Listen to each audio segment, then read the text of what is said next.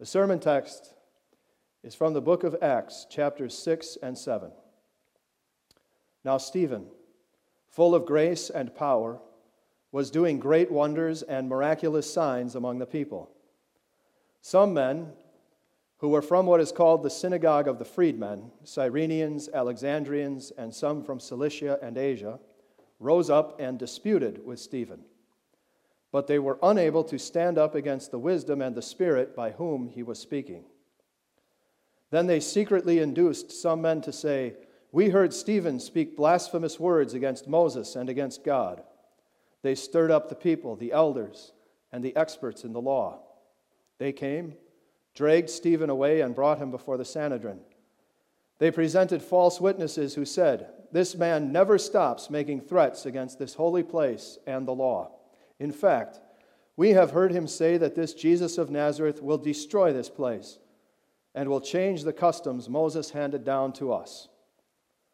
All those who were sitting in the Sanhedrin were looking intently at Stephen, and they saw that his face was like the face of an angel. Then the high priest asked, Are these things true? Stephen said, Gentlemen, brothers, and fathers, listen. You stiff necked people with uncircumcised hearts and ears, you always resist the Holy Spirit. You are doing just what your fathers did. Which of the prophets did your fathers not persecute? They killed those who prophesied the coming of the righteous one, and now you have become his betrayers and murderers, you who received the law as transmitted by angels, but did not keep it. When they heard these things, they were furious and gnashed their teeth at him. But Stephen, full of the Holy Spirit, gazed up into heaven and saw the glory of God and Jesus standing at the right hand of God. He said, Look, I see heaven opened, and the Son of Man standing at the right hand of God. But they screamed at the top of their voices, covered their ears, and rushed at him with one purpose in mind. They threw him out of the city and stoned him. The witnesses laid their cloaks at the feet of a young man named Saul. While they were stoning Stephen, he called out, Lord Jesus, receive my spirit. Then he fell to his knees and cried out in a loud voice, Lord, do not hold this sin against them. After he said this, he fell asleep. The word of the Lord. In the name of the Father, and of the Son, and of the Holy Spirit, amen. If you close your eyes and think of Christmas, what do you see? What does Christmas look like to you? Well, it depends a little exactly what we mean by Christmas. If by Christmas we mean our celebrations of Christmas, well, then Christmas looks a lot like this it looks like a tree with an angel or a star.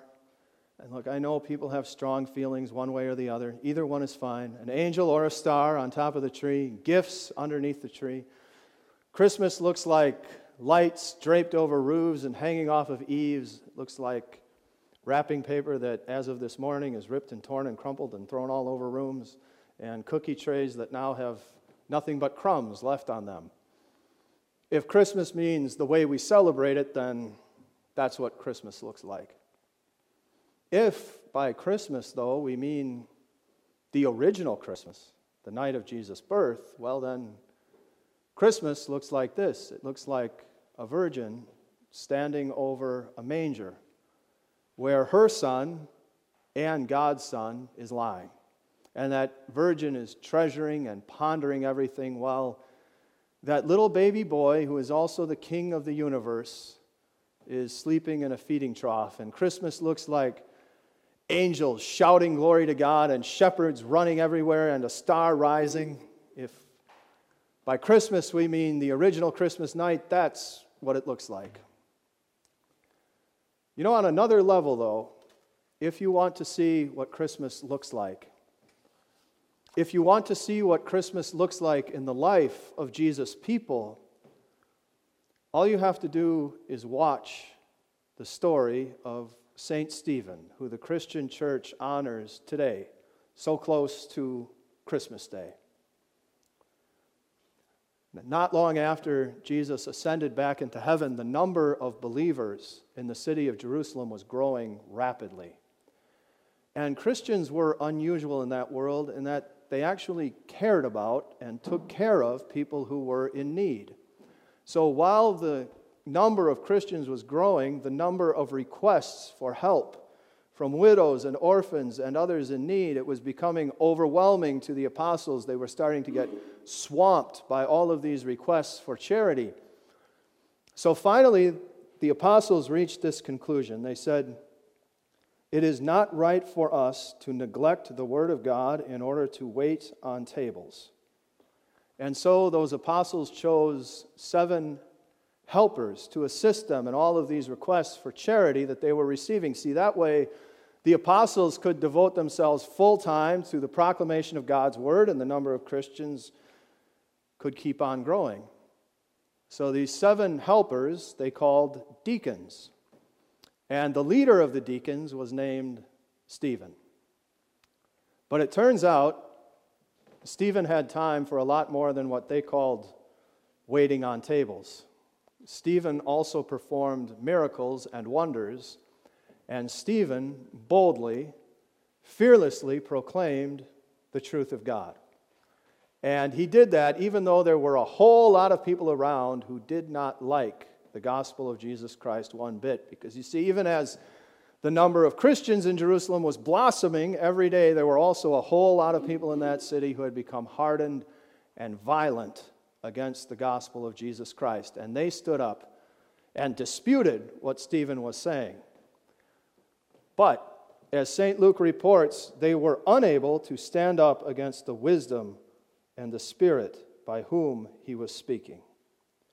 See, this, this is what Christmas looks like for the people of God. Christmas is Jesus' people speaking the message of Christ, the wisdom of the Spirit. That's what things looked like on the very first Christmas night when those shepherds went running to tell everyone they could find the good news of what they had heard and seen on that night. That's what Christmas looked like two weeks ago when we came together and watched the children of this congregation, in their very beautiful and straightforward way, tell us the message of Christ, the wisdom of the Holy Spirit. And it's still what Christmas looks like. When Christians gather together and worship, we speak and we sing the message of Christ, the wisdom of the Spirit to each other. That's what Christmas looks like in the life of God's people. It's definitely what it looks like in the life of St. Stephen. He proclaimed the message of Christ, the wisdom of the Holy Spirit, even though he was surrounded by people who hated that message, people who were violent against it, who, who Stephen called Jesus betrayers and murderers. Even under those circumstances, St. Stephen did not give up. Even when he could see that he was being threatened for it, even when he was put, being put on trial for it, and finally his life was being taken for it. It was too important to Stephen for him to stop. He couldn't stop, he wouldn't stop. And that's what Christmas looks like in the lives of God's people because once you understand that the Almighty King of the universe lowered himself and made himself nothing He came into this world in the womb of a virgin on Christmas night, and he did it for you, to save you, you're going to speak about that Savior. When you hear what Jesus has to tell you about the kingdom of God and how he opens it up to you, you are going to speak that same message. You watch Jesus Christ live a life free from sin for you and then become sin for you on the cross.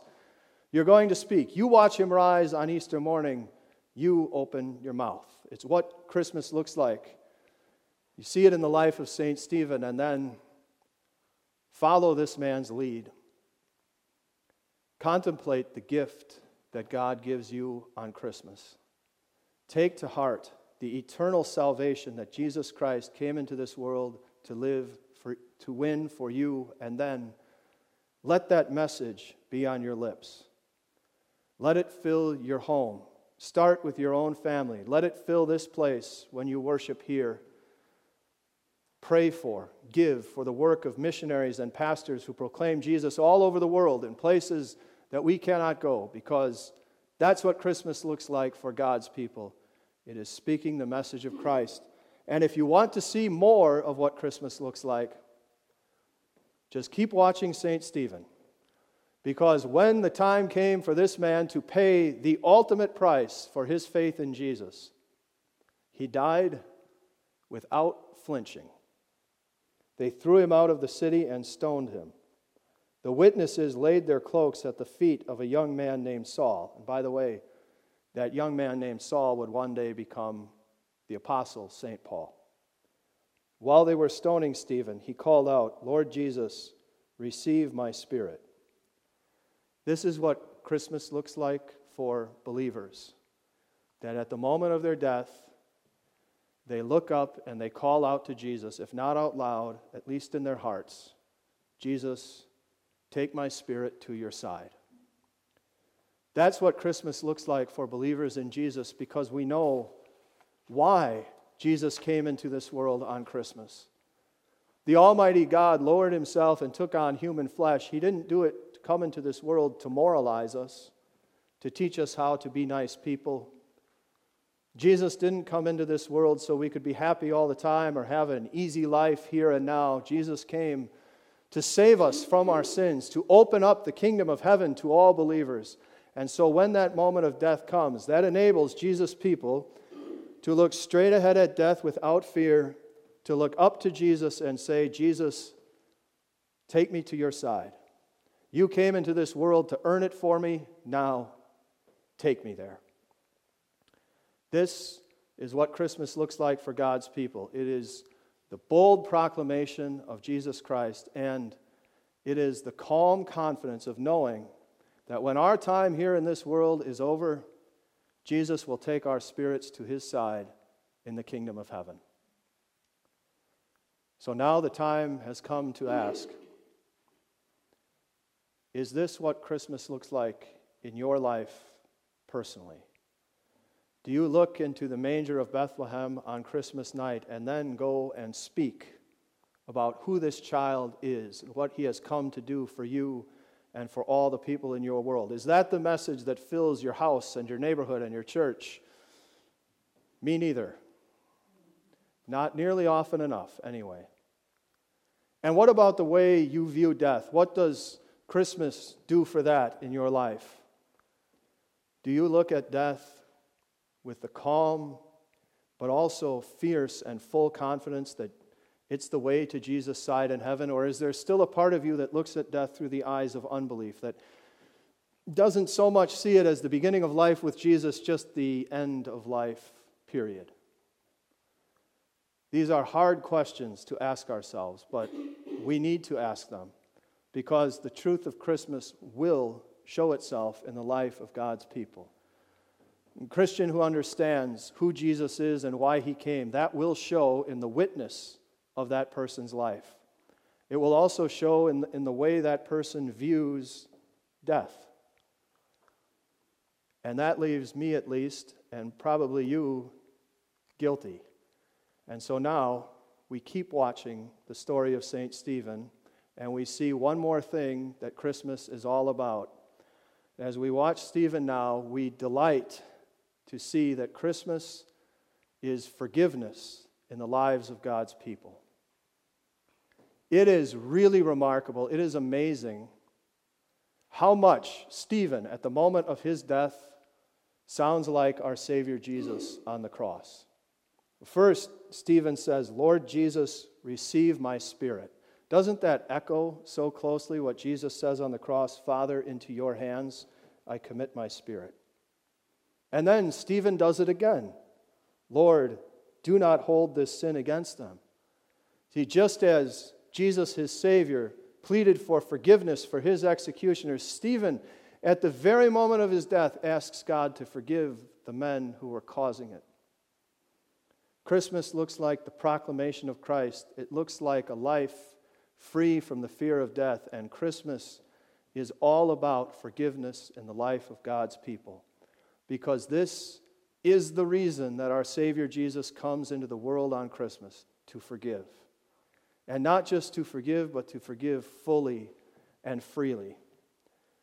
That means we have forgiveness for everything we have done wrong, including the times we haven't spoken about Jesus like St. Stephen or the times when we have taken the wrong view of death. It's all forgiven, all wiped clean from God's slate. Because Jesus lived a holy life for us, and He is the Lamb of God, whose blood washes away every sin. Christmas is all about full and free forgiveness because that is why Jesus comes. And so, when we see what Christmas is about in the life of St. Stephen, we delight in knowing that we have full forgiveness for our sins in the work of our Savior Jesus. And now, in the joy, in the pleasure of knowing that God forgives us in His Son, we now ask God for strength as we leave this place today to let these precious truths of Scripture be seen in our lives too. We ask Him, God, let the impact of Christmas be seen by others out there in our lives just as brightly and clearly as it was seen in the life of St. Stephen.